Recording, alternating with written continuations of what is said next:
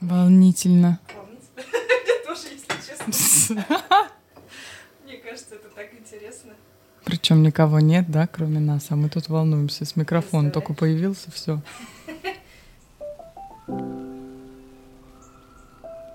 Всем привет!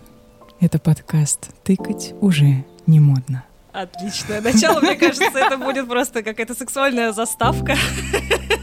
И люди даже не будут понимать, о чем это, но мне кажется, это как раз э, самое правильное начало. Итак, э, я хочу вам представить, кто у меня сегодня в гостях. Вы сейчас, возможно, даже и не поверите, но на самом деле мы сидим на кухне, записываем этот подкаст, а в гости ко мне пришла моя прекрасная, замечательная подруга чудесный человек, глубокий. Зовут ее Маргарита Попель де Хоштек. Очень красивое имя и безумно красивая фамилия.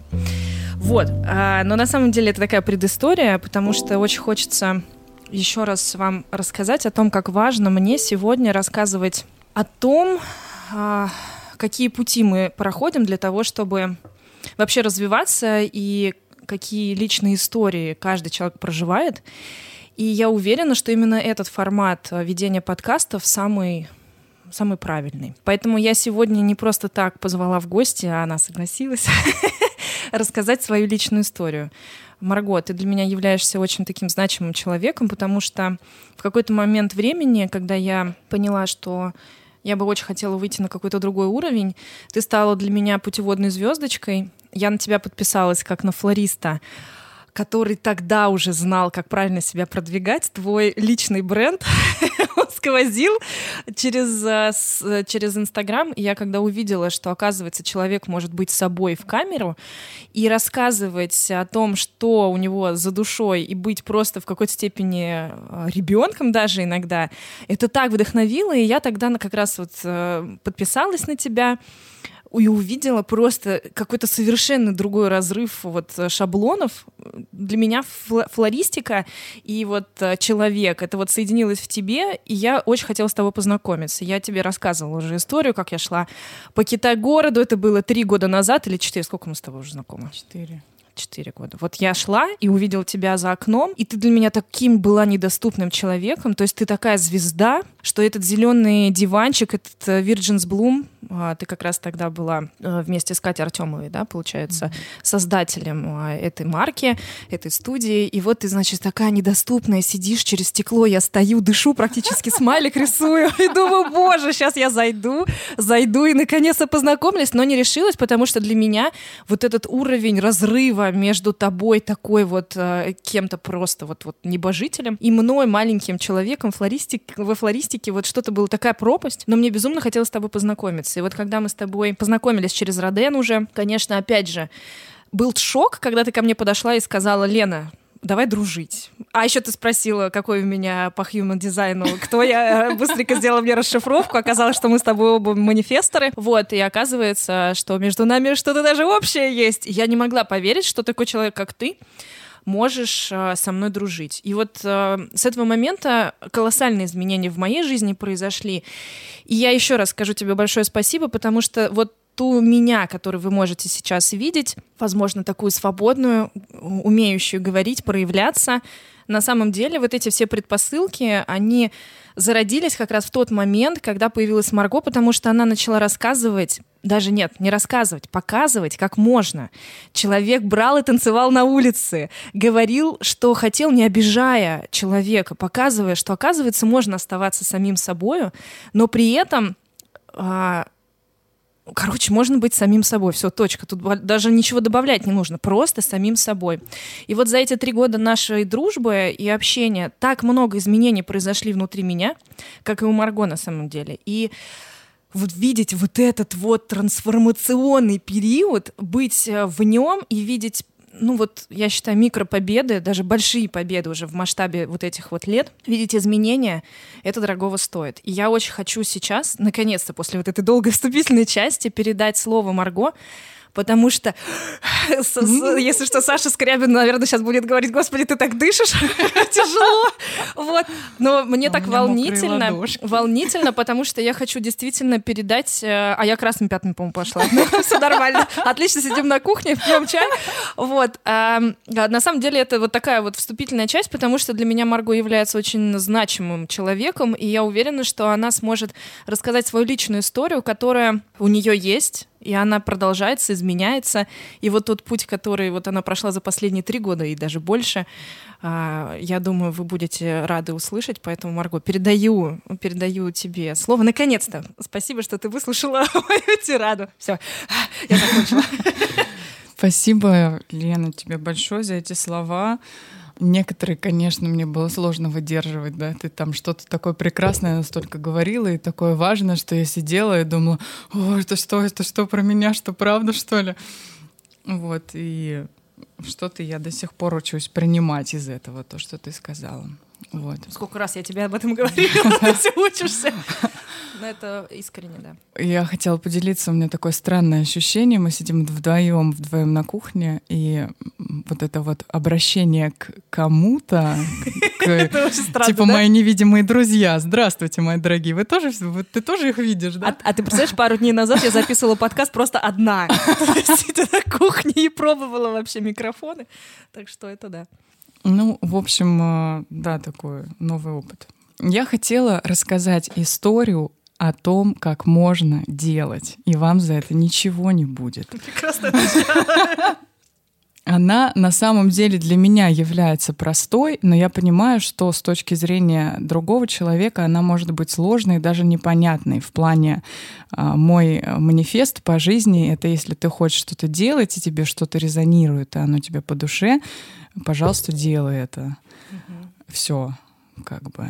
Ну, я всегда так делаю. То есть, если мне что-то хочется делать, э, я чувствую, что мне это по душе, я делаю. Это удивительно. Это удивительно для меня новый опыт был, потому что вот еще раз скажу, что представляете, я стояла взрослым человеком и говорю, боже мой, Марго, ты не представляешь, у меня Артем, вот он такой счастливый ребенок, вот какие счастливые дети берут и шлепают по луже, и она такая берет, короче, ну ты такая берешь, она такая, говорю третьим лицом, а то и третий. Вот, и Марго просто берет, снимает э, обувь и идет танцевать а, нет, ты у меня попросила кроксы желтые. Ну, короче, не суть. Просто говорит, я тоже хочу станцевать. И вот я тогда пошла, между прочим, к психологу, к Марине, начала прорабатывать, почему я это не сделала. А ты своим примером просто показала, что так можно. И это вот к вопросу о том, что если вам хочется петь, пойте. Если вы хотите станцевать, танцуйте. Не думайте, что это глупо. Это потому что про вас, про ваши импульсы и про ваши желания. Я начну с того, значит, что э, я начала заниматься флористикой, по-моему, лет восемь назад. Я всегда говорю эту цифру. По-моему, даже 4 года назад я говорила, что я начала заниматься флористикой 8 лет назад, но поэтому пусть она останется. Вот. Значит, э, произошло это совершенно таким прагматичным образом.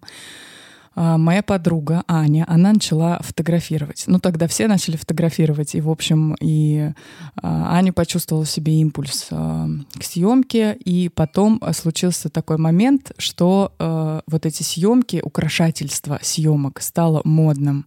Вот это вот love story, всякие там из бумаги цветы, какие-то, что там еще делать, капкейки с флажками, вот это вот все рустик там сначала появился. И она мне говорит, ой, у меня есть фотосессия там какая-то, укрась ее, пожалуйста, э, ну, задекорируй. А я отучилась на э, художника-проектировщика интерьеров и оборудования. И у меня, короче, был какой-то стимул, в принципе, к украшательству. Оборудование же декорировала. Да. Вот. Ну, и я это сделала, и меня это так затянуло. Сначала я делала это без цветов, потом я поняла, что флористика необходима. Я пошла, отучилась в Николь. Отучилась я 10 дней, но еще этот момент, вот сейчас только тебе расскажу, о нем никто не знает. А я тогда была первый раз замужем за моим молочным мужем, как в шутке. Вот, и на тот момент, когда я решила заниматься флористикой, перед этим я занималась кройкой, шитьем, 3D а, архикадом, 3D максом, курсами по готовке и все такое, значит. И в какой-то момент он понял, что я просто страдаю херней. И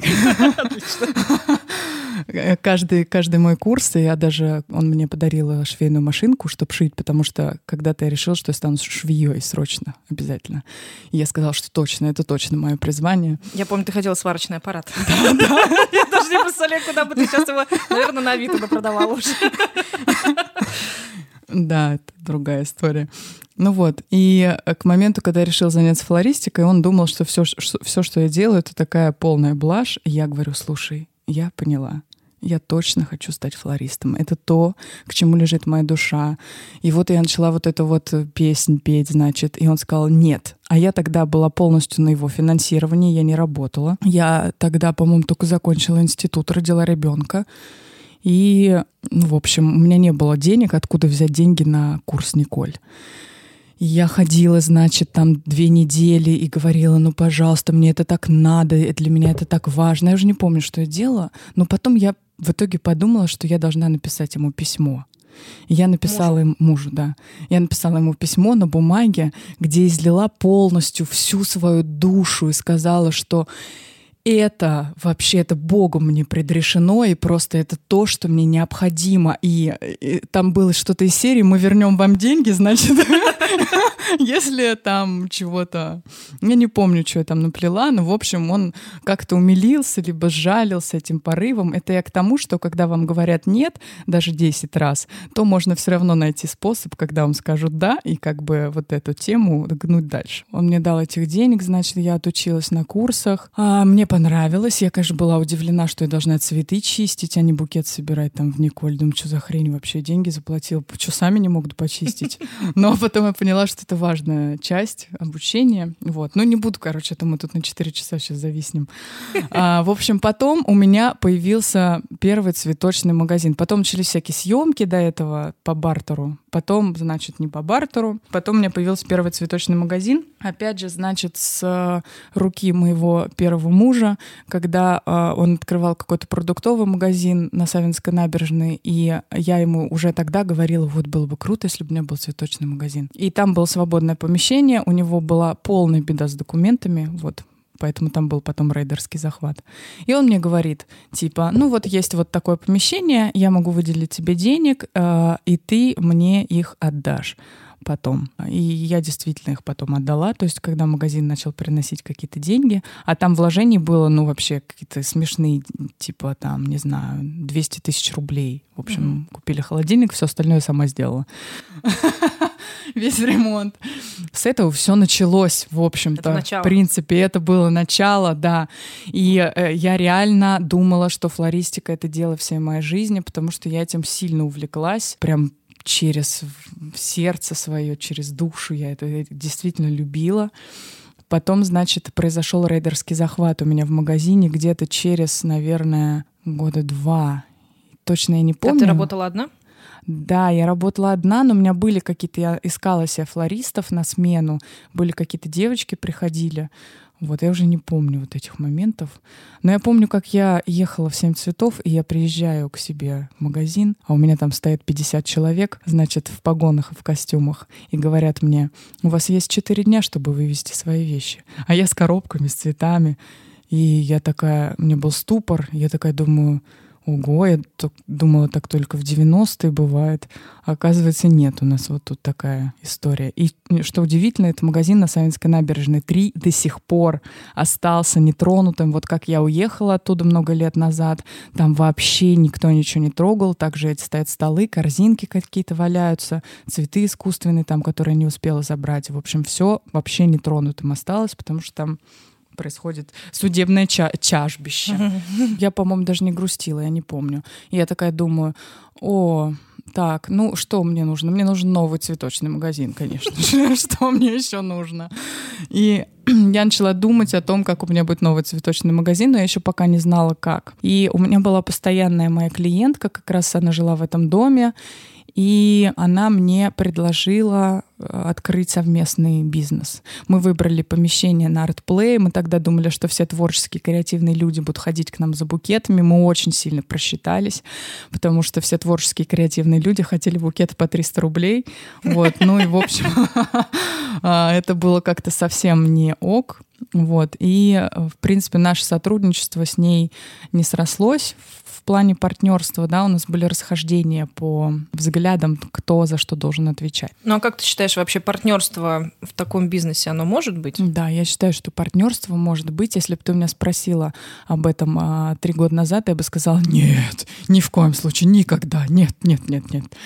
Сейчас я более мудро к этому подхожу и считаю, что партнерство важно и нужно, если человек умеет работать в команде, да, и он... Э, то есть это такая ответственность, которую ты делишь на двоих. И, и это и поддержка одновременно, и это одновременно и две головы, и это одновременно и два каких-то вектора, и направления, и разделение обязанностей тоже. Ну вот когда... обязанности должны разделяться, правильно? Да, да, должно все быть четенько, прям вот, чтобы кто-то отвечает за конкретно за что-то, и нет никаких претензий.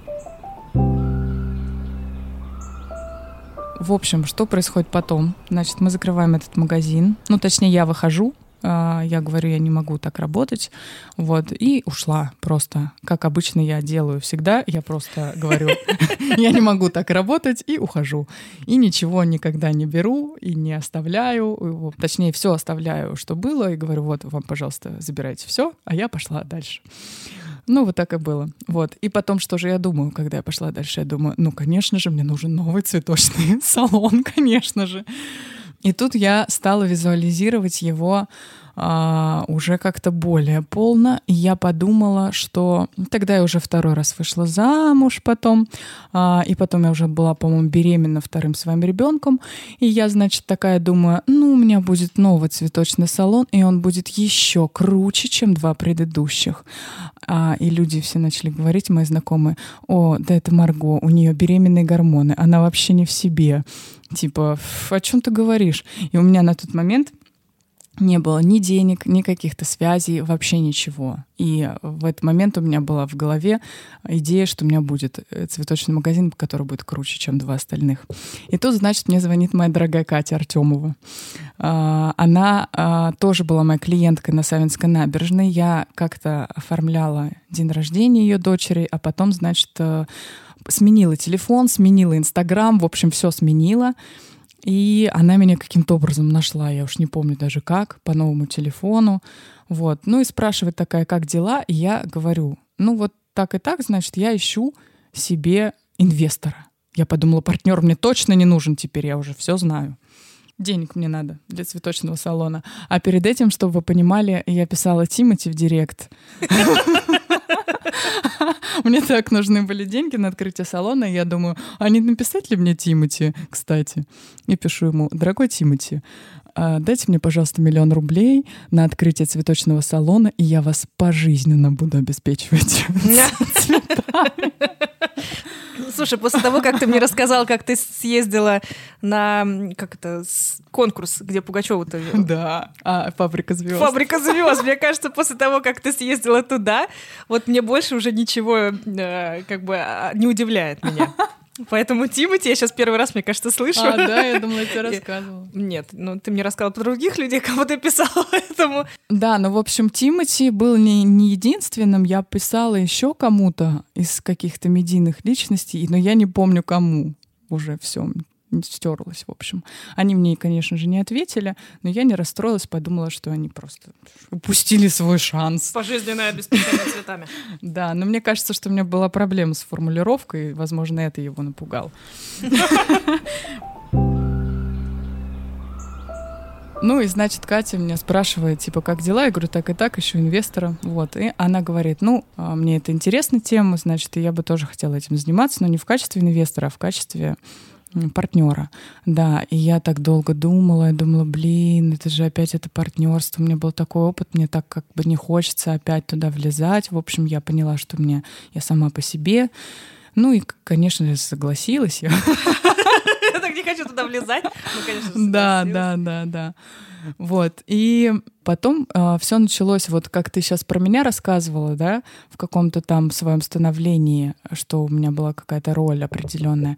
Вот в моем становлении э, меня как части личности, меня как э, предпринимателя и повышением моего финансового потолка Катя сыграла просто огромнейшую роль. И за это ей спасибо большое. Я ее очень уважаю, обожаю и люблю. И если она меня вдруг сейчас слышит, Катя, я хочу признаться тебе в любви. Я просто буду благодарна тебе всю свою жизнь и всегда тебе об этом говорю и буду говорить. Сейчас я быстро вставку сделаю, пока свежа речь про Катю, потому что у меня есть а, идея и задача обязательно сделать подкаст с Катей, потому что тот подход, который она транслирует в бизнесе, просто must-have для прослушивания. Да. Потому что тот, э, вот, э, понимаете, работа в цветах — это не, не про творчество все таки э, в полном таком ключе, как мы хотим бы видеть. И вот этот подход немножко про деньги, он прям иногда вставляет мозги на нужно, в нужное место. Поэтому вот я бы хотела вас познакомить с Катей,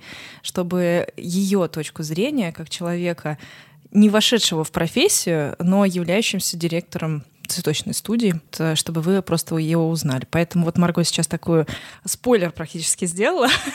что Подогрела, так сказать. Да, так что обязательно пригласим Катю. Ну и значит, э, что делает Катя? У меня до этого были вот эти все маленькие магазинчики, они были размером там 50 э, а, не размером, точнее, аренда у них была, арендная ставка типа 50 э, тысяч в месяц. А у Artplay, по-моему, 80. Вот. И тут она мне говорит, ну, мы будем искать на первой линии магазины. Береговой. Я такая, первая линия, что такое первая линия? Начала смотреть, короче, и поняла, что это что-то очень luxury. И так, у меня уже затряслись ручонки. Я подумала, я и первая линия, да вы что, это что-то вообще несоизмеримое. И потом, значит, э, я сначала искала помещение, то есть я думала, ну 80 тысяч в месяц, ну это вообще пределище просто, это вот все, это потолок. И тут Катя такая, ну давай там 120 посмотрим. Я говорю, что 120? Ты с ума сошла? Какой 120 там в месяц? Да это откуда у нас такие деньги? То есть для меня это было что-то вообще, ну, это запредельная сумма. Я даже вслух, мне кажется, я боялась произносить как слово «дьявол». И потом, значит, в итоге мы арендовали помещение за 300 тысяч. Прекрасно. Не 120, так за 300. На Покровке. Вот, это был большой такой салон. Мы, конечно, шиканули там по полной. Я помню, мы покрасили стены мандерсом краской, банков, которая стоит там что-то там две с половиной тысячи рублей. Я не помню сколько. Ну, короче, какие-то деньги, ну, мы могли бы их потратить на что-то другое, но мы такие прям, о, ты знаете, как сорили, короче. Шиковали деньгами, ленты там заказывали с Америки. В общем, все это было, мы как будто бы не могли наиграться сначала в это, и все это было так прекрасно. Ну, как бы помимо этого, конечно, мы проделывали там работу. Ну вот как раз я тебя на Покровке ты встретила. Да. То есть это была практически финальная часть твоя, твоей жизни, да? Да, это случилась финальная часть моей флористической жизни.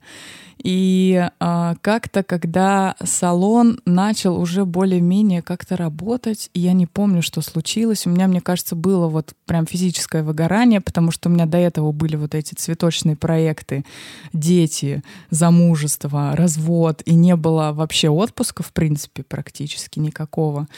И а, тут у меня просто вот все, я сдалась, и внутренне я поняла, что у меня вообще нет никакого ресурса это продолжать. Мне казалось, что это какой-то ужас, значит, это флористика, эти цветы, я их ненавижу просто. И э, до этого, кстати, я заказывала, значит, натальную карту у одного деда, фэншуиста. Он был астрологом параллельно еще с этим а, ведическим. И он мне такой говорит, Маргарита, он мне сказал две вещи, от которых я оскорбилась тогда. А, он говорит, Маргарита, а ваш муж, он сейчас с вами в комнате? Я говорю, да. А выйдите, пожалуйста, на кухню или куда-нибудь другую комнату.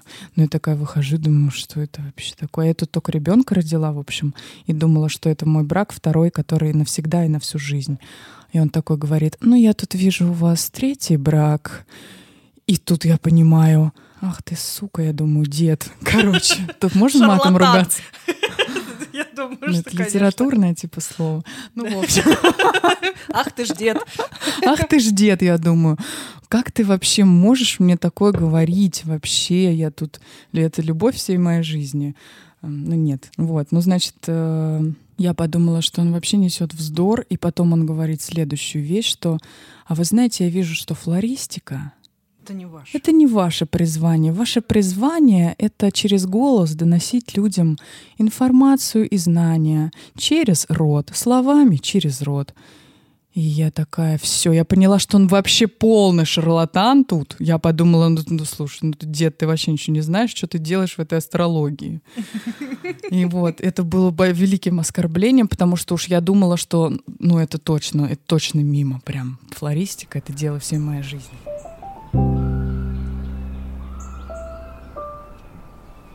А ты быстренько спойлер закинь э, тем людям, кто ты сегодня. Хотя не, давай я скажу. Давай.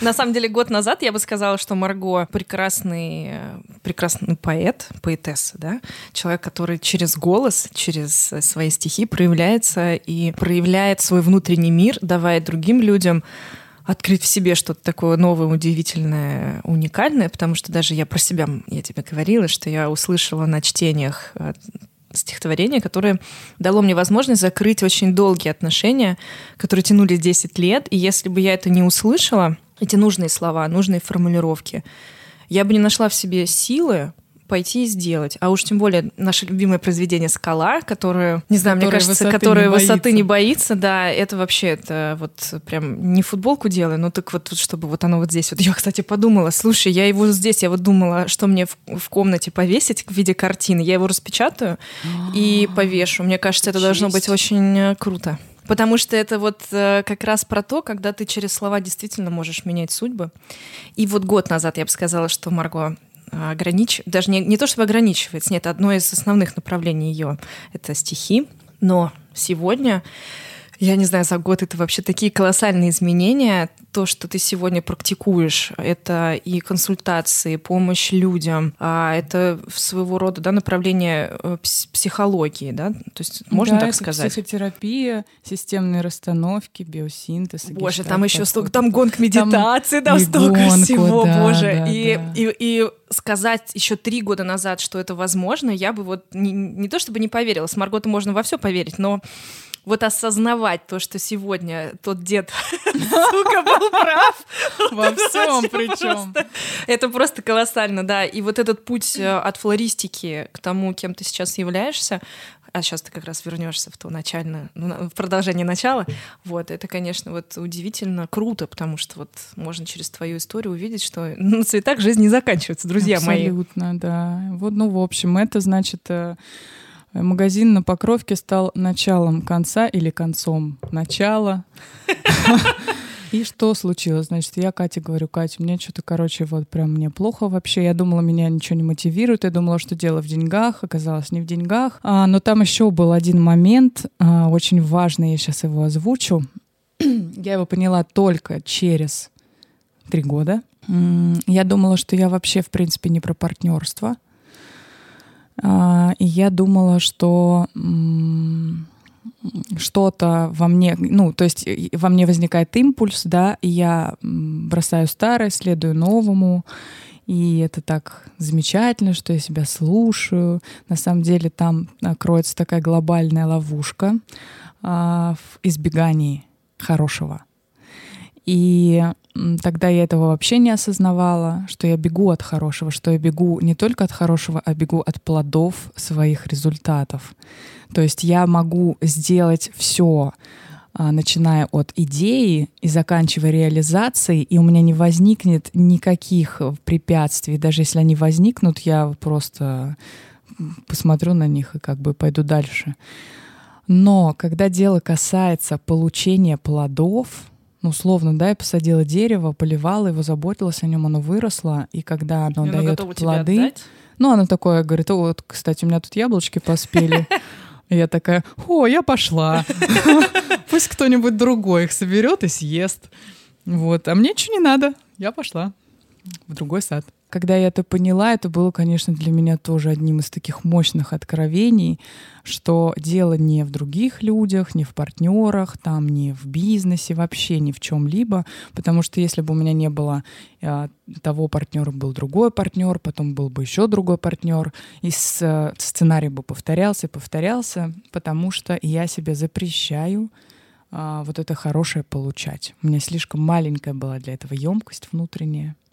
Вот. Но это такая вот, такое философское отступление, очень важное, почему, в принципе, я так легко могла отказаться от чего-то. Ну, я и сейчас так могу вообще, по сути. И я такая. Хотя у меня места для хорошего сейчас уже достаточно. Ну, гораздо больше, чем было. Ну, такой сложный момент, да, потому что я тоже иногда думаю, ну вот почему я так легко расстаюсь? То ли это вот возможность и умение отпускать, ну, как будто бы ты ни к чему не привязан, но с другой стороны, это действительно тоже еще про ценность себя. Вот мне говорят, Лен, почему ты не отстаиваешь там свою работу? Ну вот тебя там не отметили, тебе не дали, но ты же сделала, ты же почему вот так вот, почему ты не потребовал, почему ты не сделал? И я вот сижу, я говорю, так я отпускаю, мне я выше этого, и, и вот непонятно, то ли идти брать, то ли это мое за, по закону, или я такая типа вся спокойная, что могу отпустить, и я выше всех вот этих вот.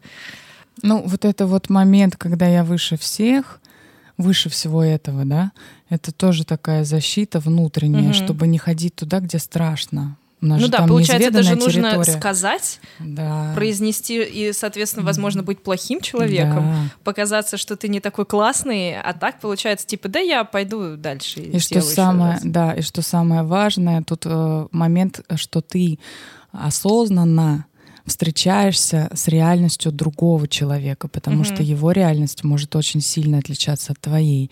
И предъявляя ему свою реальность, встречая его реальность, вот это вот зазор между этим, когда ты понимаешь, что там может все вообще не сойтись и там пойти не так, как ты ожидаешь, и тебе будет с этим нормально и хорошо, и ты с этим справишься, и ты это выведешь, вот это вот, ну как бы то, к чему, эм, чему нужно учиться. Это действительно так. Я, кстати, очень рада, что мы с тобой затрагиваем такие темы, потому что, ну, во-первых, э, я считаю, что это супер важно, потому что мы растем, и это не, не про... мы растем не профессионально всегда, зачастую, да, мы растем внутренне. И вот как раз после того, как э, мы с тобой побывали на самоценности, на тренинге, вот для меня было важно тоже тогда произнести слова организатору, и предъявить пред, не претензии, но сказать, что это мое. Помнишь вот эту вот э, тему, которую я там обсуждала, что со мной организатор поступил таким образом. Даже не то, чтобы он со мной поступил. Он мне предложил, а я согласилась. Типа, возьму я твои фотографии, поиспользую их, ну, подпишу, что это как бы моя типа организация, ваш, твой декор, а ты как бы будешь, э, соответственно, в приоритете, как только у нас будут приходить свадьбы, ты будешь как бы mm-hmm. вот первым человеком, который декорировать будет. И я вот отдав ей эти фотографии, это какая-то моя собственность была, увидела вот этот вот вот это отношение неправильное. Да и вообще, я словно взяла и себя предала. Хотела сказать нет, а сказала да, потому что подумала, что я каким-то образом буду плохой. Хотя этот человек мне, в принципе, не близок э, по моему вообще внутреннему какому-то состоянию. И вот я вернулась, после тренинга почувствовала себе вот эту силу, почувствовала, что я сделала внутри очень правильный выбор, написала ей и думала, что она со мной не будет общаться. Думала, что если я скажу сейчас, что она должна мне отдать мои фотографии, не то чтобы должна, просто что отдай мне, пожалуйста, мои фотографии. Мне сейчас в этом состоянии нехорошо. Я считаю, что надо заканчивать с этой идеей, она меня не устраивает сегодня. То есть я просто произнесла свои эмоции, свои чувства, и человек услышал, и сказал мне, Лен, ну мы же с тобой еще поработаем. То есть я думала в моем, в моем сознании, что все, на этом крах, мы больше не будем общаться. Я, сказав это, разрушу все отношения. Но нет, если честно говорить о том, что ты чувствуешь, человек услышит это и обязательно тебя зауважает как минимум. Вот. А, ну, а дальше уже там свой сценарий у каждого он будет. Но я рада, что у меня был такой опыт, и поэтому ты вот говоришь совершенно важные вещи для каждого человека. Спасибо тебе. Спасибо. Ну вот. Ну так вот, Вернемся к нашим баранам. Мне нравится, Марго умеет слушать. Я, значит, потом э, Кате говорю так и так. Э, знаешь что? Дело все в том, что нам нужна флористическая школа. И тогда мы сделали формат очень необычной флористической школы, экспериментальной, которая была бесплатная. И девчонки, которые приходили, оплачивали только цветы. И мы там собирали цветы с закрытыми глазами под классическую музыку. А, мы делали какие-то работы с какими-то формами, с какими-то природными формами. Плели венки в парке Горького просто там для, для удовольствия. И это, эта флористическая школа сыграла а, судьбоносную роль в Родене. То есть кто, кто бы знал, да, казалось бы. Ну, в общем, после этой флористической школы я поняла, что, наверное, да, мне надо уйти в творчество, цветы уже коммерция, бизнес, короче, это вообще не мое. Вот, и я подумала, все, мне нужна флористическая школа. Сейчас и... на секундочку я быстро скажу. Да. А бесплатная модель проведения школ тебя, тебя откликалась на тот момент? Нет, она, ну, это утопичная система, потому Да. что люди все равно так или иначе не видят ценности того, что они берут, да, это, к сожалению или к счастью, так устроена человеческая психика. А для человека, который очень сильно хочет чему-то научиться, он и научится и без денег, и без школ, с помощью каких-то там бесплатных курсов. Он найдет, где ему получить знания и как ему их получить. Это точно, абсолютно. Но таких людей мало, да, у которых прям вот сильное рвение, он вот только это, либо ничего. А у людей, ну, которые просто, допустим, хотят научиться чему-то новому, им просто их интересуют цветы, это так не работает. То есть нужно получить э, какую-то ценность, ощутить ее, заплатить за это денег. Мгм. И тогда ты знаешь, куда ты идешь, за что ты идешь, почему ты идешь.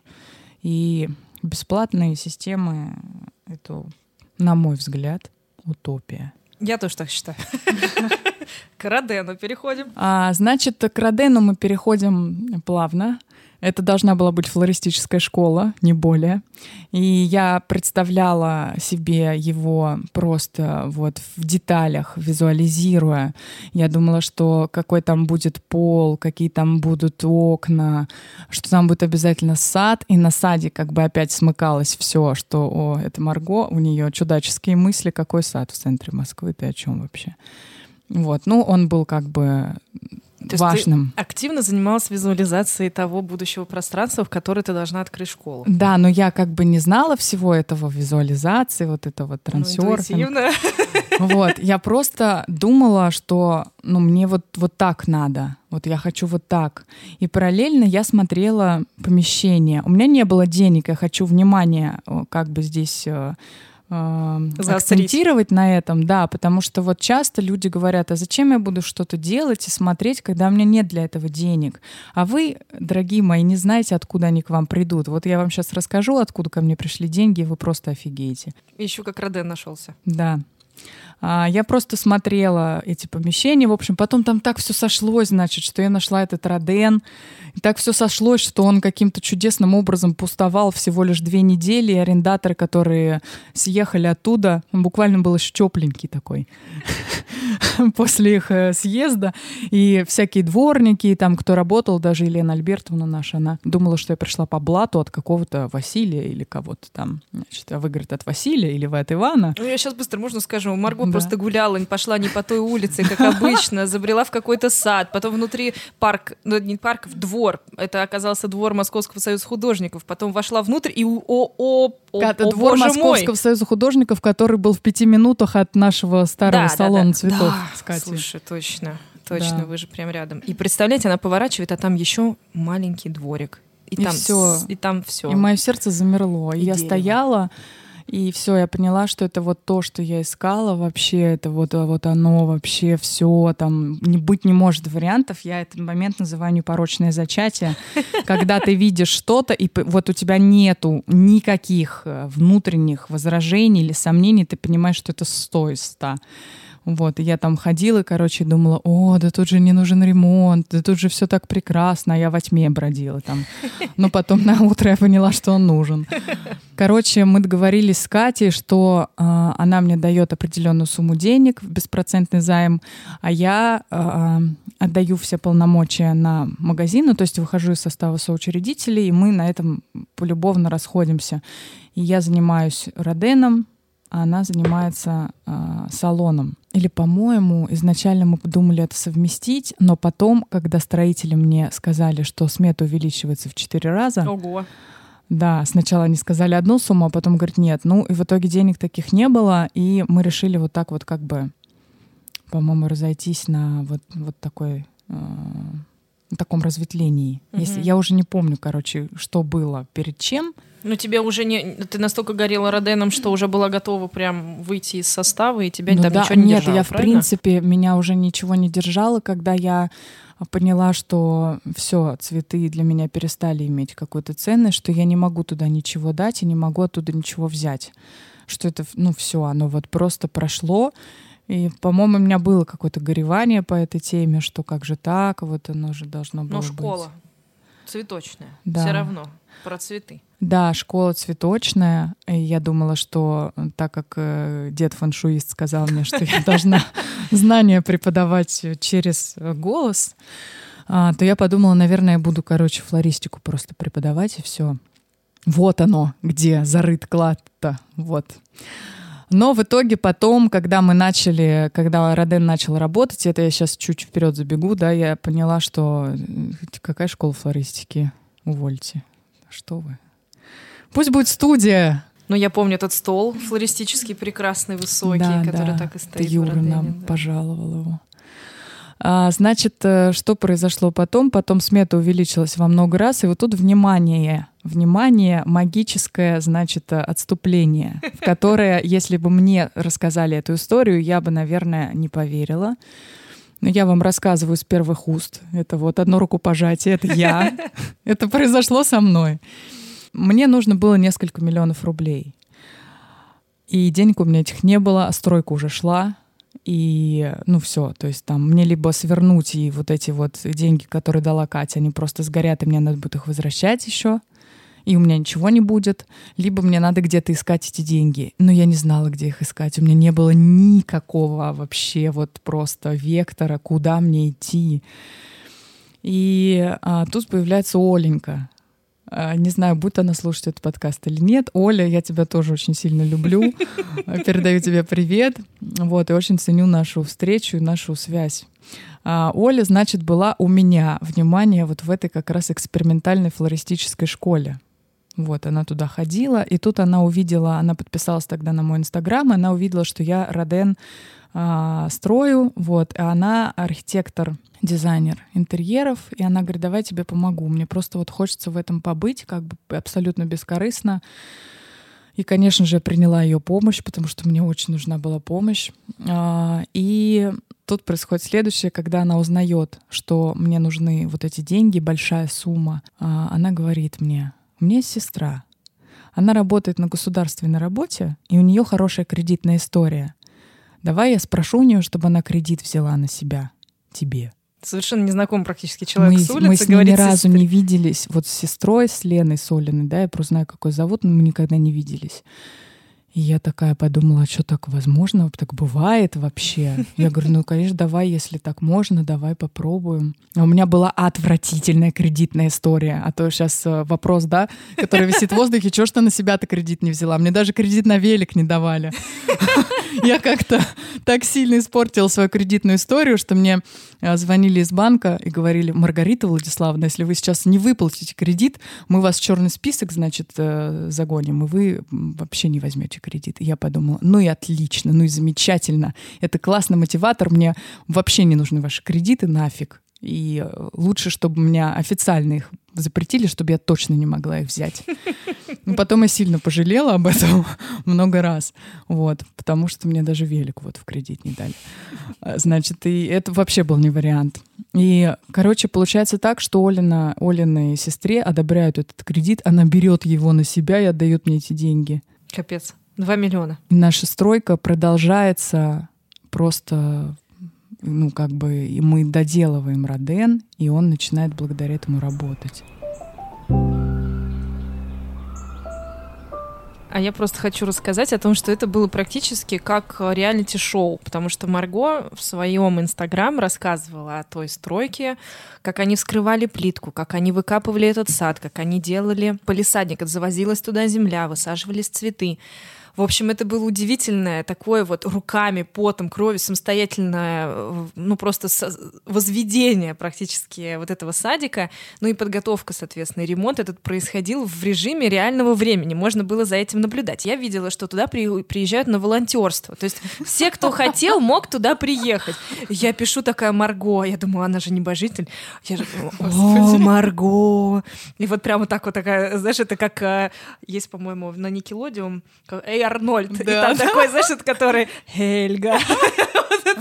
У него был алтарь Арнольда. Да.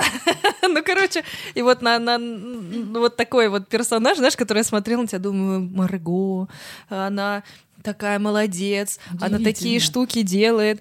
И я настолько вдохновлялась твоей историей, то, что ты делаешь, что я тебе написала. Написала в директ и сказала, что как здорово, я бы с удовольствием приехала. И ты такая, да приезжай. И я такая, а? что? Что? В смысле приезжай? ну, то есть... А я должна была сказать, ну, я подумаю, у меня ну, тут очередь. А, ну, э, я просто так много, видимо, сказала, что я такая э, воодушевленная, что ты делаешь. Я такая, да при... ну вот как-то приезжай, познакомимся. Ты так просто это сказала. А я такая, я не могла поверить, что вот так вот просто можно. Ну вот взять и сказать, э, что человеку, да приезжай. И я тогда не решилась. То есть для меня вот Роден, я осознанно решила, что я от тебя на таком расстоянии, ты выше, я ниже. И вот, э, слава богу, была возможность изменить этот статус. Вот. У меня, кстати, есть такое наблюдение, что люди часто считывают мою персону как э, что-то такое. У меня действительно есть момент дистанции, и ну, его даже заметно как-то невербально. Но я вообще весьма проста, мне кажется. Ну, я не думаю, что все скажут. У меня есть парочка человек, которые считают, что э, ты очень э, Непроста. Непроста, да. Ну да. ладно. Но это восприятие, это же не в тебе дело, это восприятие человека, других людей. Да. Поэтому здесь все. Ну, я-то тебя вижу разный, и при этом я понимаю, как ты себя несешь, я понимаю, что, что в тебе э, чувство достоинства и стать, она считывается, но при этом ты совершенно хороший человек и как бы э, в какой-то степени доступный человек. И, соответственно, это только наши выдумки, когда мы видим якорь какой-то, вешаем на образ человека и при, при, прикидываем, что он, наверное, вот такой, вот так себя ведет, вот так мне ответит в случае, если я вдруг задам вопрос. Поэтому разрушаем стереотипы, друзья мои, становимся ближе. Да, то мы сейчас тут достоинство и стать приписали к плохому. Нет, это моё, моя неправильная формулировка, да, но это про недоступность другого человека. Ну, то есть э, при вот таких э, факторах очень много людей, ну, в том числе да, и я. Стереотипная. Стереотипная, да. Э, сразу разграничение и дистанцирование, в первую очередь, себя от этого mm-hmm. человека делают. Ну, короче.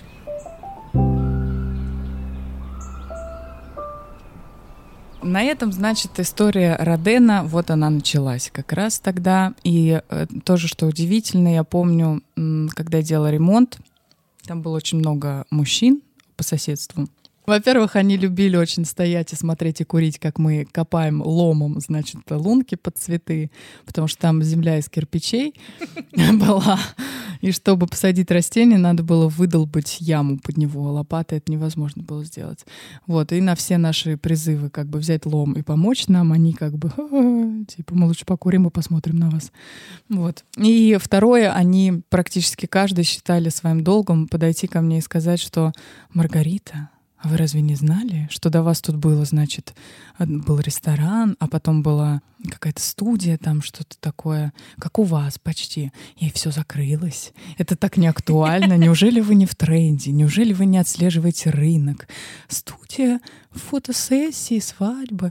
Да ну, сейчас это никому не надо.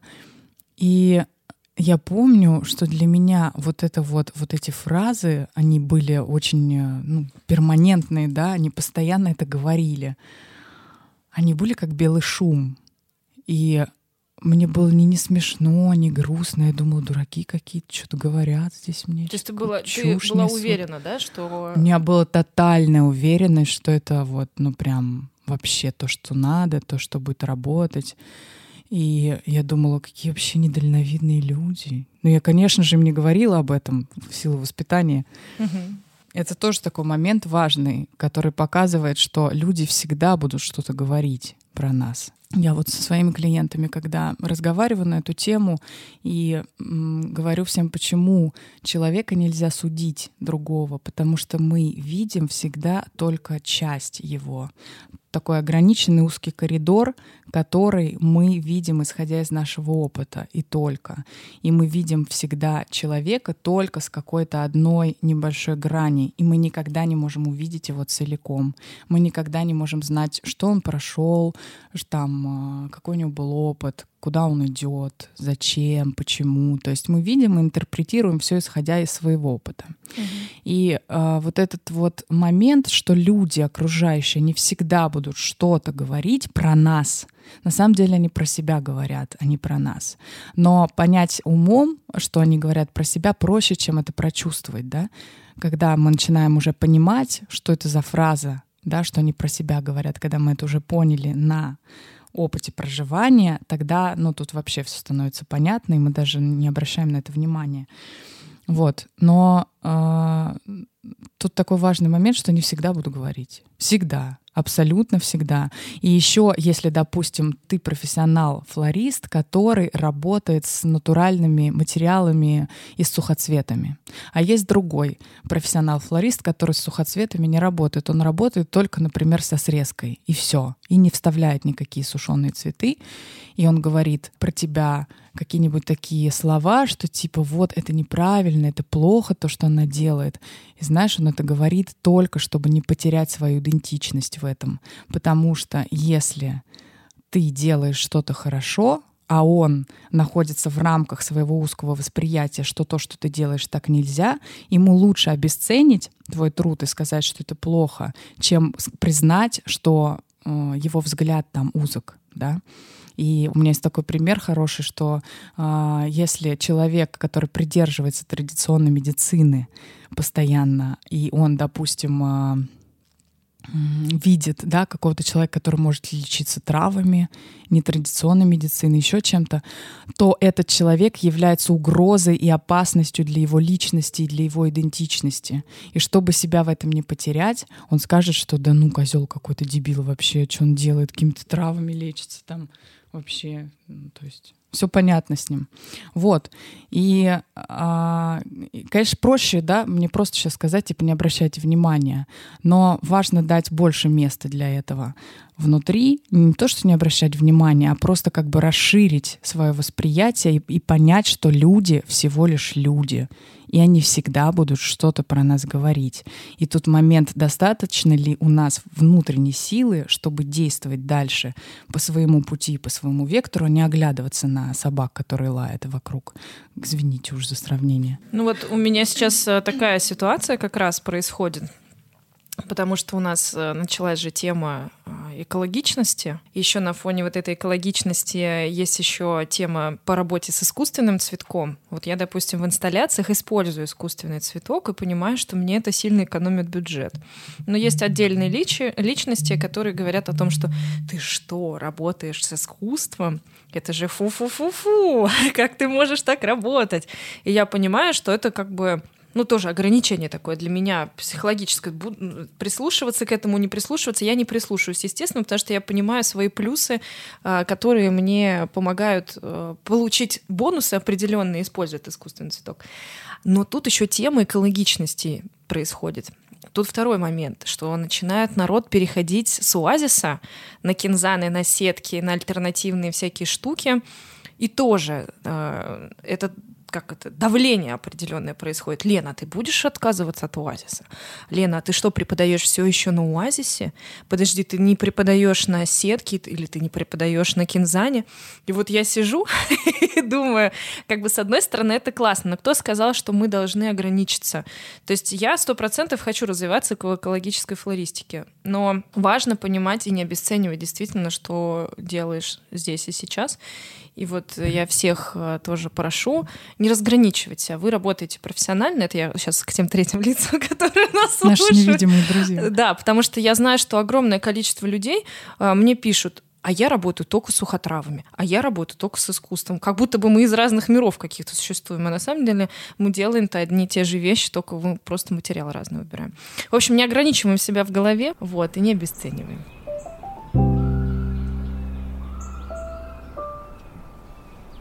Что еще важного в этом во всем, что а, каждая м, встреча, которая была, вела меня к какому-то моему пути, там, где я есть сейчас. Не было ни одной случайной встречи, ни одного случайного пересечения. Все сыграло свою роль. Абсолютно каждый Но человек. цветы ушли из твоей жизни. Да, цветы ушли из моей жизни. Сейчас Сейчас. Хотя мы с тобой даже сделали э, одно оформление в Родене О, цветочное. Господи. Это да, когда еще трактор э, разбомбил эту дорожку около Да, это был хард. Ну да, надо просто немножко... Нас слушают огромное количество людей. Огромное количество людей слушает нас. Хочется верить в это. Или послушать чуть позже. Просто Роден в какой-то момент, когда он появился, Марго его сделала, сделал прекрасный просто вот этот полисадник. И там была такая красивая плитка, была стройка к подготовке к кубку, да, е- е- евро. Ну, короче, Еврокубок. Собянин решил переложить всю Ну, плитку. короче, да, Ну, с- чего уж, скажем, как Да, есть. переложить всю плитку. И приехал трактор, снял всю, прям перед свадьбой, представляете? А, За какое-то время снял эту плитку красиво У меня есть уложенную. сторис. Да, и есть сторис. Мы с открытыми воротами, у нас нет ступенек, э, нету входа в Роден, ворота висят в воздухе, э, двери висят в воздухе, едет просто на нас трактор. Вот это вообще просто это, это... Но хочу отдать должное Марго, потому что она ночью придумала, что нужно просто ехать в Леруа Мерлен срочно, а, закупаться газоном и укладывать все это а, безобразие. При этом это было так красиво, вы не представляете. Но, опять же, никто не знает вот этой подноготной. Чтобы все это уложить, естественно, нужна недюжинная сила, откуда она появилась. Ступеньки Марго придумала сделать из палет деревянных, знаете, такие, которые вот там как-то в груз перевозят. Вот. А еще вот это сверху все газончиком было за- задрапировано. Ну, так красиво получилось. Вот мы две свадьбы таким образом а, провели, и это было божественно. А потом божественно. газон ссохся и стал уродство. Ну, это мы историю-то опустим. Кому-то не повезло. Да. Да, да, были там такие стрессовые Ну, моменты. их в твоей жизни много. очень много волшебства. Ну, как волшебства? Ну, если так вот человек, мне кажется, более прагматичный, да, по- подумает, что это какие-то едино- Повезло, единороги. скажут, да. Нет, ну обычно говорят Ну, повезло. повезло, да, там можно определенные. Да, но я думаю, что это, конечно же, не повезло, а это сила намерения внутренняя, потому что, как я тебе сегодня уже рассказывала, да, жизнь — это пульсация, это сворачивание и разворачивание. И когда оно идет снаружи внутрь, и больше, ну, это одно движение изнутри снаружи. И когда этот импульс, он внутренний, и а, когда у вас есть этот центр и понимание того, куда вы идете, и понимание своих ценностей, из которых вы принимаете какие-то решения и действия, то вы непобедимы в этом. То есть внешние обстоятельства не могут а, пошатнуть вот этой веры и этой силы внутренней, если она истинная. И ну, я думаю, что это так работает. И когда ты чего-то очень сильно хочешь и понимаешь, что это прям нутром своим чувствуешь, что это твое, то пространство предоставит тебе возможность реализации. И не надо думать, откуда придут эти деньги. Я же вот не думала, что чья-то сестра возьмет на себя кредит на несколько миллионов и мне его даст. вообще. Никогда бы в жизни вообще. Этот вариант даже в списке вариантов не существовал. Ну, я вот сейчас тоже вставку свою сделаю. Возможно, многие видели, что я переехала в новую квартиру. Это тоже про, в какой-то степени, про снятие установок, которые у меня внутри были. Так как я никогда, живя в Подмосковье, не соединяла с возможностью, вот э, мысленно даже, я не могла себе позволить подумать о том, что я буду жить в Москве. То есть это какие-то должны такие изменения быть. Я вот думала, что, наверное, я замуж выйду за какого-то очень богатого человека, у которого будет квартира в Москве. И вот тогда, возможно, я буду вот таким образом жить. Но подумать о том, что я сама могу снять квартиру, а еще она может быть с парковочным местом в центре, и рядом может быть метро, а у меня еще может быть красивый вид и вообще классный ремонт. А, я такого не могла себе позволить, пока не поняла, что почему нет, почему я не могу себе позволить хотя бы мысленно рассчитывать на такой вариант. При том, что таких вариантов было очень... Ну, их не было, короче.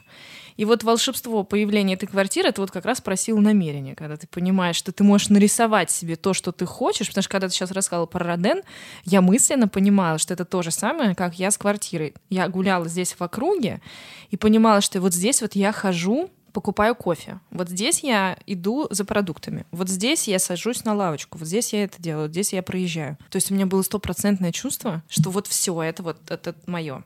И я не соглашаясь и ища этот вариант, не понимала и до сих пор еще а, не до конца понимаю, каким образом я буду находить а, ту сумму денег ежемесячную, которую буду выплачивать, но мне не страшно. Не страшно, потому что я знаю, что в моей жизни все изменится, и все будет э, для меня наилучшим Уже. образом. Уже изменилось, потому что сегодня то чувство, которое я испытываю здесь, находясь, это сто процентов про ощущение, когда ты понимаешь, что иначе быть не должно, а значит, это повлечет к каким-то очень хорошим событиям.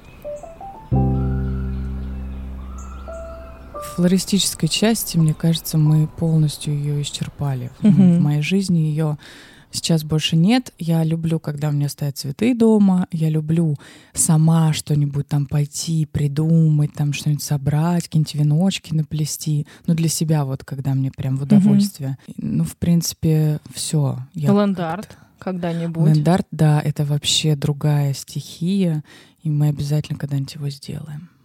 Я очень мечтаю, тем более ты как раз ездила к Петру Хессу. Да. У тебя этот прожитый опыт есть, Это наложение прекрасно. на твой психологический э, этот опыт. Мне кажется, это будет вообще потрясающе. Ну, на самом деле, мне очень хочется, чтобы это не только было и ограничивалось про цветочную историю, потому что здесь очень важно объяснить, что действительно не, не просто людям, не, не объяснять ничего не нужно. Вот. Мне очень хочется, чтобы ты э, рассказала о том, что тебя сегодня вдохновляет, чем ты сегодня живешь, каким образом ты действительно пришла к людям, потому что у тебя был период, когда люди были отдельно от тебя, ты ну, работала внутри себя и, наверное, копила ресурс для того, чтобы отдать его. И вот как для тебя просто вот эта трансформация происходила, и что сегодня ты, кто ты для себя самой? Это удивительная даже для меня трансформация, и, наверное, я как личность и как даже идентичность, там еще два года назад и сейчас, это вообще две разные личности, две разные идентичности и в плане скорости проживания, и в плане э, решений, и в плане вектора какого-то. Ну, то есть все сильно поменялось. Ну, поменялось оно в том числе и благодаря там экзистенциальным внутренним таким достаточно тяжелым кризисам, ну и внешним тоже. Как-то я начала приходить к большему познанию себя и жизни. Ну, у меня всегда это было. Но оно стало как-то реализовываться, потом пошла учиться на психолога, потом я параллельно с этим изучала там еще кучу всего, и потом я нашла учителей, потом я стала изучать какие-то древние практики, и оно, ну и вообще какие-то знания, которые не входят в поле психологии. И я увидела там много параллелей, как это все пересекается, и как одно без другого, в принципе, не полно. И поэтому для меня термин психолог, он как-то да, он узок, и мне кажется, что психология будущего, например, она будет гораздо больше, чем сейчас. Вмещать в себя всего. Но тут, конечно, есть момент, как бы соблазн такой уйти вот в какой-то перекос, потому что сейчас, как у меня есть стихотворение, медиумов стало больше, чем духов. Потому что сейчас столько эзотерики и столько вот этого вот всего, что нельзя потрогать, и поэтому оно так привлекательно, и поэтому в него легко э, поверить и убедить, что это есть. Какая-нибудь шестнадцатая чакра. Откуда я знаю, есть она у меня где-нибудь рядом с правым ухом или нет? Вот мне кто-нибудь скажет, да, и отвечает она, значит, за мое ощущение себя в подкастах. Например, если я помотаю вот так рукой, то я налажу, значит, связь, да, настрою, и все будет хорошо. Конечно, если я вот сама поверю, оно сработает. Вот. Но вот тот момент такой тонкий, мне кажется, что мы сейчас проживем какой-то этап такого всплеска эзотерического, ну и всего вот этого, и потом оно пойдет на спад, как обычно, ну и выровняется, я надеюсь. И меня сейчас, что меня вдохновляет, это люди, это мои клиенты, которые показывают мне свои истории, через которые я могу э, более полно видеть эту реальность и взаимодействовать с ней, понимать, как все устроено, через которые я могу понимать человеческий разум и человеческую душу, и понимать, что они в синхроне, что они как родители для чего-то еще третьего в человеке. И то есть там, там такая глубокая связь с этим. И я э, сильно погружаюсь в это прям в процессе работы. То есть э, у меня еще такое...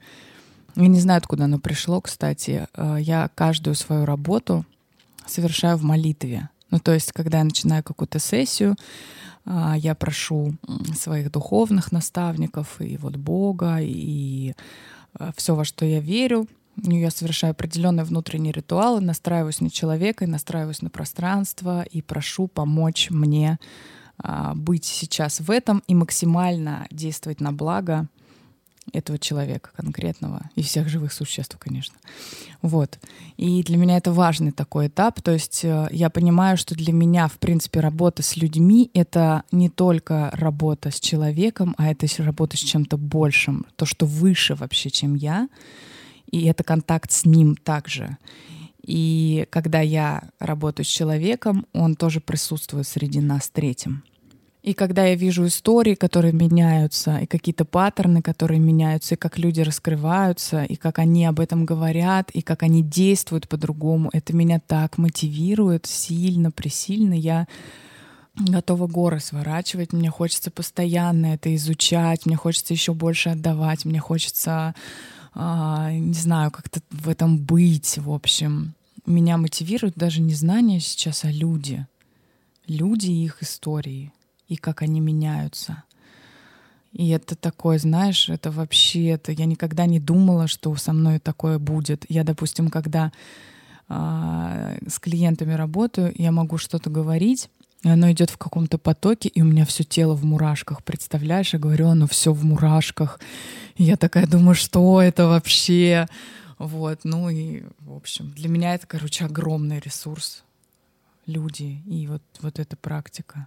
Я тебя прекрасно понимаю, потому что вот э, для себя тоже, открыв обучение, это же получается тоже мое открытие себя через людей, передавать знания, видеть реакции. Это для меня было вот новый этап принятия себя и вообще увидеть, а, с какими историями человек едет, было откровением, потому что когда я увеличила время мастер-класса, дав возможность каждому человеку проявиться, не ограничивать э, его только вот рамками учебного процесса, а дать возможность высказаться и послушать. И, и я вот поняла, что там столько всего стоит за человеком, чтобы он ко мне приехал в эту точку.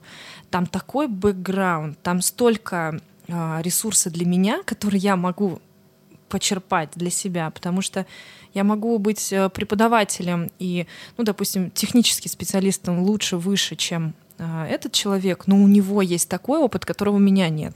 И вот этот обмен знаниями, обмен опытом, просто историями личными дает такой заряд, что у меня каждый раз проживание, что я вновь не вот просто так а, повторяю раз за разом одну и ту же информацию. Нет, я ее заново с чистого листа пишу.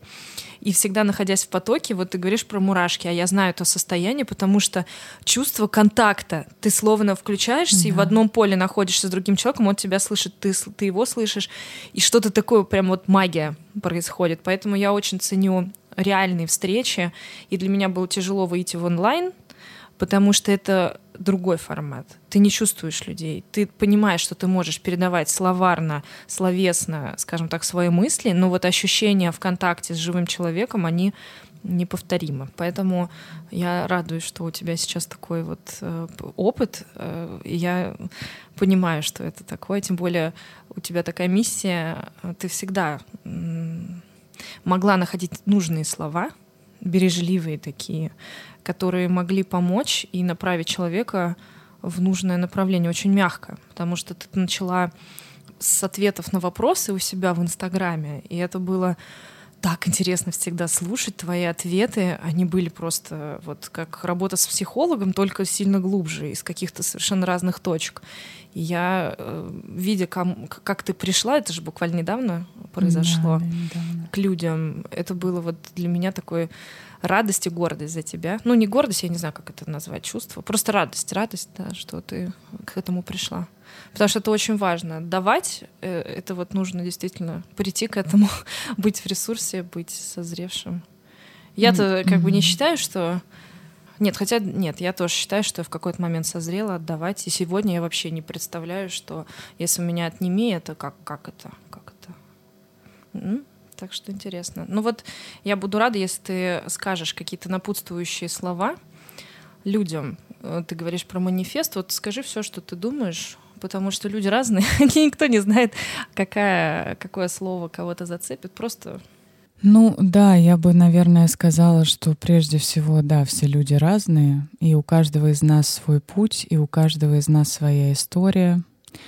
И эта история часть а, чего-то важного, и мы никогда не знаем, что у другого человека внутри, да, он может транслировать одно, чувствовать совсем другое, думать третье. И вот это понимание, к которому я когда-то пришла, что люди, которые меня окружают, а, они не боги, они не небожители, так же, как и я, да, они не какие-то личности, которые выше, они просто такие же люди. И вот это вот момент, когда ты отпускаешь вот эту хватку, идеализацию, а, вот это, кстати, еще момент персонификации с Богом, да, когда мы передаем Ему а, какие-то наши черты, что он карающий, что он там такой-то, что он там наказывает, или что он добрый, или что он устал, или что такое. По сути, мы вообще не знаем, что это, кто это. Мы вообще ничего об этом не знаем, мы можем только предполагать.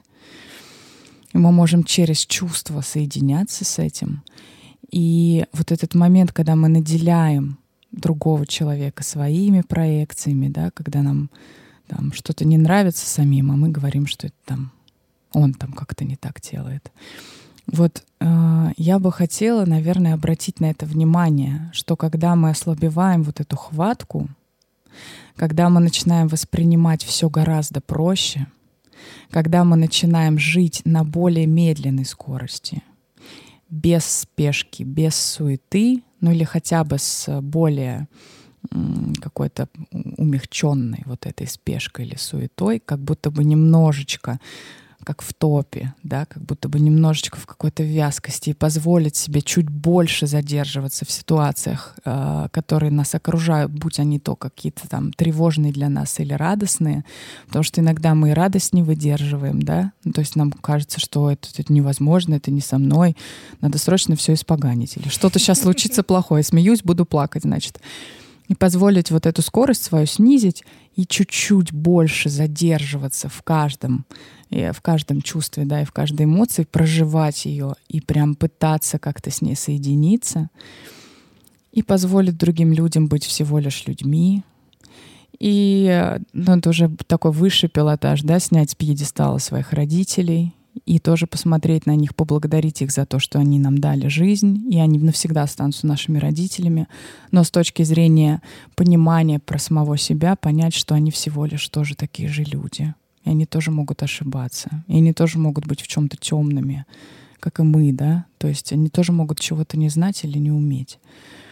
И если там мама или папа, да, говорили, что там про нас, что с нами что-то не так, они какие-то не такие, просто понять, что они всего лишь люди.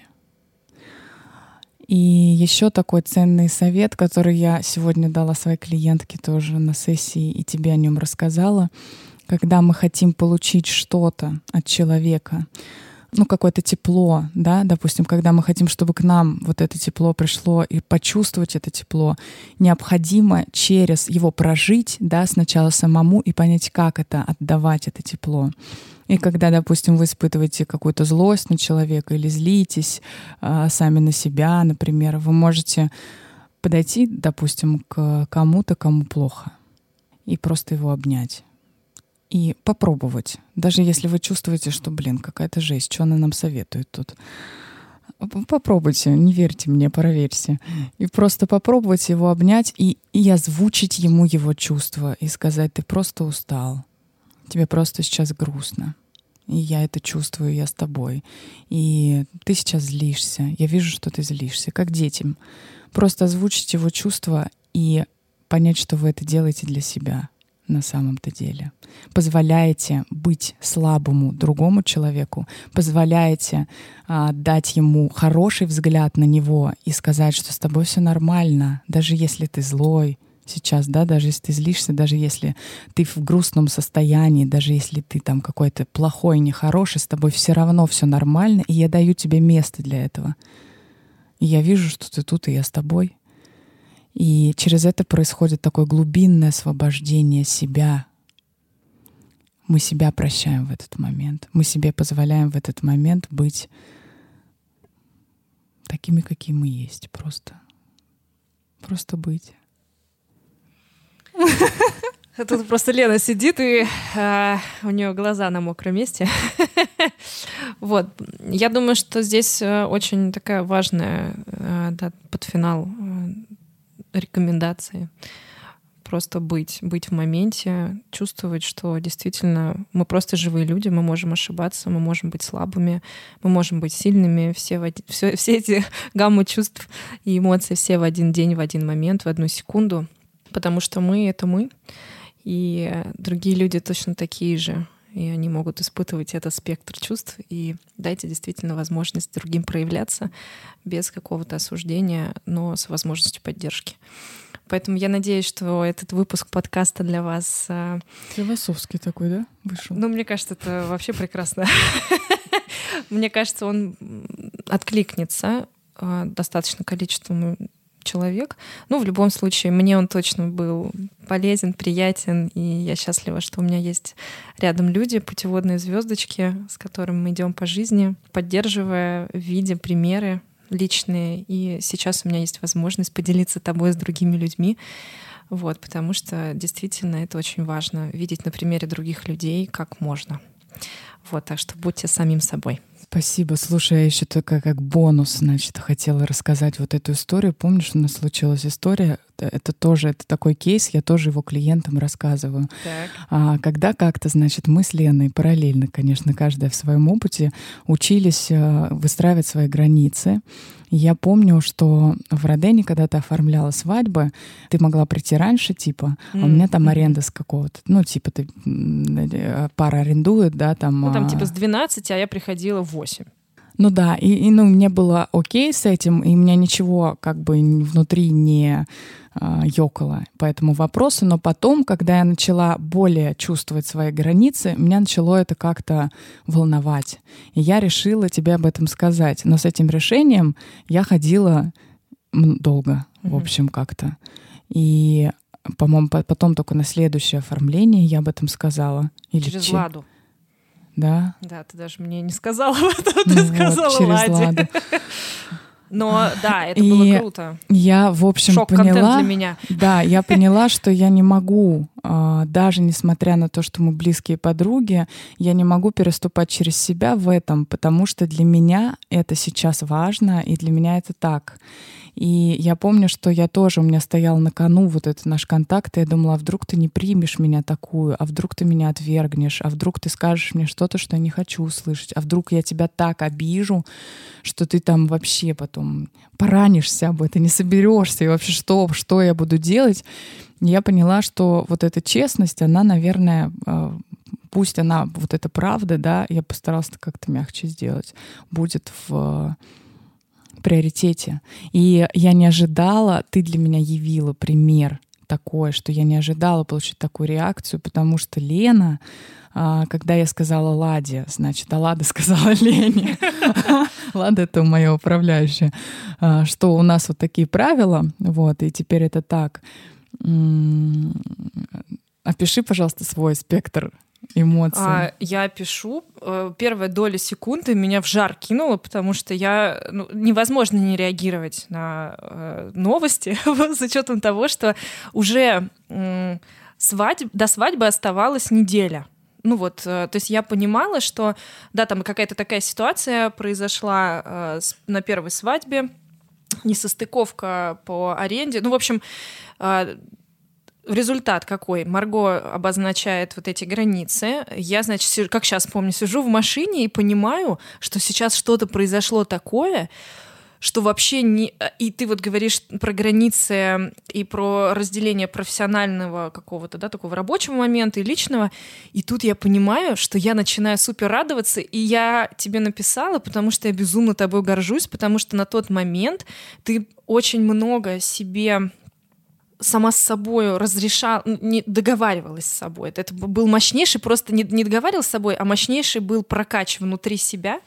И я была настолько рада, это первая эмоция какая, шок, потому что это случилось, ну, сразу вспыхнула, думаю, боже мой, потом меня накрыла радость от того, что ты смогла произнести, это же сколько нужно было внутри силы, и это же ведь действительно вот может э, казаться, что стоит на кону дружба. И это охренительное просто вот э, понимание, что ты взяла и сказала, а, но я понимала, что это совершенно... То есть ты взяла и озвучила голосом то, что я не смогла бы сделать, да. скорее всего. И для меня, знаешь, что было важно? Что ты мне рассказала о том, что этот опыт дал тебе также опыт, а то, как ты взаимодействуешь с людьми, и ты там увидела свои какие-то паттерны и увидела, что можно. Можно, потому да. что я, когда ты, ты это произно... Я такая, в смысле, а что так можно? То есть ты как для меня, почему говорю путеводная звезда? Ты на своем примере показываешь мне э, варианты, правила поведения, не правила, а варианты поведения, которые реальны, и которые я могла бы тоже так вот вслух произносить, но при этом реакция может быть другой. И вот э, самое интересное, секунда, после этого я понимаю, что просто мне нужно найти решение из сложившейся ситуации. То есть я уважаю Марго, и это вот такое непреодолимое чувство радости и благодарности за эту ситуацию, что не принимать ее я не могу. Ну, то есть это факт. Есть рабочие отношения, есть личные. Э, сейчас они озвучены. Мы закрепили их, э, ну, вот, вот эти условия. А дальше идет другая волна. Каким образом ты возьмешь и эти условия ну, переделаешь себе в пользу. И вот вы представляете для меня, что эта ситуация дала? Не только порадоваться за подругу, не только решить, что э, я могу так же, не только понять, что вообще это ничего ну, не может изменить, если ты осознанный человек, если ты понимаешь, что это вот просто, это просто так есть, это ну, не, не оскорбление, это не унижение тебя как человека, это просто очень важный аспект, который, э, если произнесен был другим человеком, значит, это имеет имеет значение для него. И если ты уважаешь и дорожишь дружбой, ты э, будешь это ну, принимать и принимать все. Я за это благодарна. И самое интересное, я нашла буквально сразу же выход. Я тогда поняла, что на моих свадьбах могут приходить ученики. А, я понимала, что у меня ограниченное количество времени, супер мало времени, я на площадку не могу зайти, а значит, я могу привести людей, просто больше для того, чтобы каждый занимался своей деятельностью и быстро решили задачу. вот тогда это было такое радостное событие, словно вот э, у тебя ты можешь э, вариться в негативе, и это будет твой выбор. Но из вот этих вот, э, вот этой ситуации я нашла просто, ну, как минимум три радости, которые для меня были важными, да, то есть параться за тебя, а, дать себе возможность прожить этот опыт и понять, что так можно, и третье, просто взять и решить, что можно, оказывается, людей звать. То есть я-то все на себе тащила, а теперь, оказывается, можно и людей подтягивать, и это сэкономит время, делегирует. Так что очень крутой кейс, мне кажется, на, на, напоследок. Да, и для меня меня это было про то, что э, изначально, когда ситуация кажется какой-то совершенно другой, кажется, ну вот я сейчас скажу, и все, и нашей дружбе конец. И я начинаю в это зарываться и думаю, блин, ну все, короче. Ну и не сказать я тоже не могу. И потом ситуация разворачивается вообще другим образом, когда благодаря этому опыту Лена проживала свой опыт и поняла, что там у нее тоже что-то в этом есть, и она была благодарна за это. И я подумала, ого, а если бы я этого не сказала, мы бы обе проиграли, в принципе. Хотя изначально казалось, что нет, лучше потерпи, как бы за ту дружбу сохранишь. Но по сути получается, что если люди уважают друг друга, как ты сказала, да, и развиваются, то никаких разногласий в этом вообще. Ну да, вот здесь вот эта ценность контакта, она заключается в честности. Честности перед собой, не перед другим человеком. В первую очередь, это мне очень нравилась всегда фраза Марины «предать ради контакта», «предать себя ради контакта». Вот с этой мыслью мне кажется, вот я как не кажется, а точно знаю, что когда я пришла в э, психотерапию, э, и когда она мне ее озвучила, я ходила год, и она у меня в голове всегда сидела, потому что я реально очень много решений принимала, предавая себя ради какого-то мнимого контакта. И вот сейчас, когда уже дело касается очень близких, личных, дорогих отношений, здесь еще честнее, еще важнее быть э, теми, кем ты являешься, не стесняясь этого. Отличное, что... мне кажется, завершение. Да, поэтому спасибо вам большое за то, что э, были с нами. Руки флориста всегда заняты. Поэтому слушайте наш подкаст во всех приложениях с подкастами. Обязательно подписывайтесь на видеоканал YouTube. Там можно зарегистрироваться, нажать на колокольчик, и вам обязательно будет приходить оповещение о новых выпусках. Вот, нам было очень приятно э, с вами поделиться историями. Марго, спасибо тебе большое за то, что ты — это ты. Спасибо тебе за то, что ты меня пригласила и позволила рассказать свою историю. Надеюсь, что даже если для одного человека она послужит каким-то ориентиром, то мы все не зря сделали. Я тоже так думаю. Это прекрасно. Спасибо. Спасибо. Марго. Обнимаемся за кадром. Обнимаются. Смеются.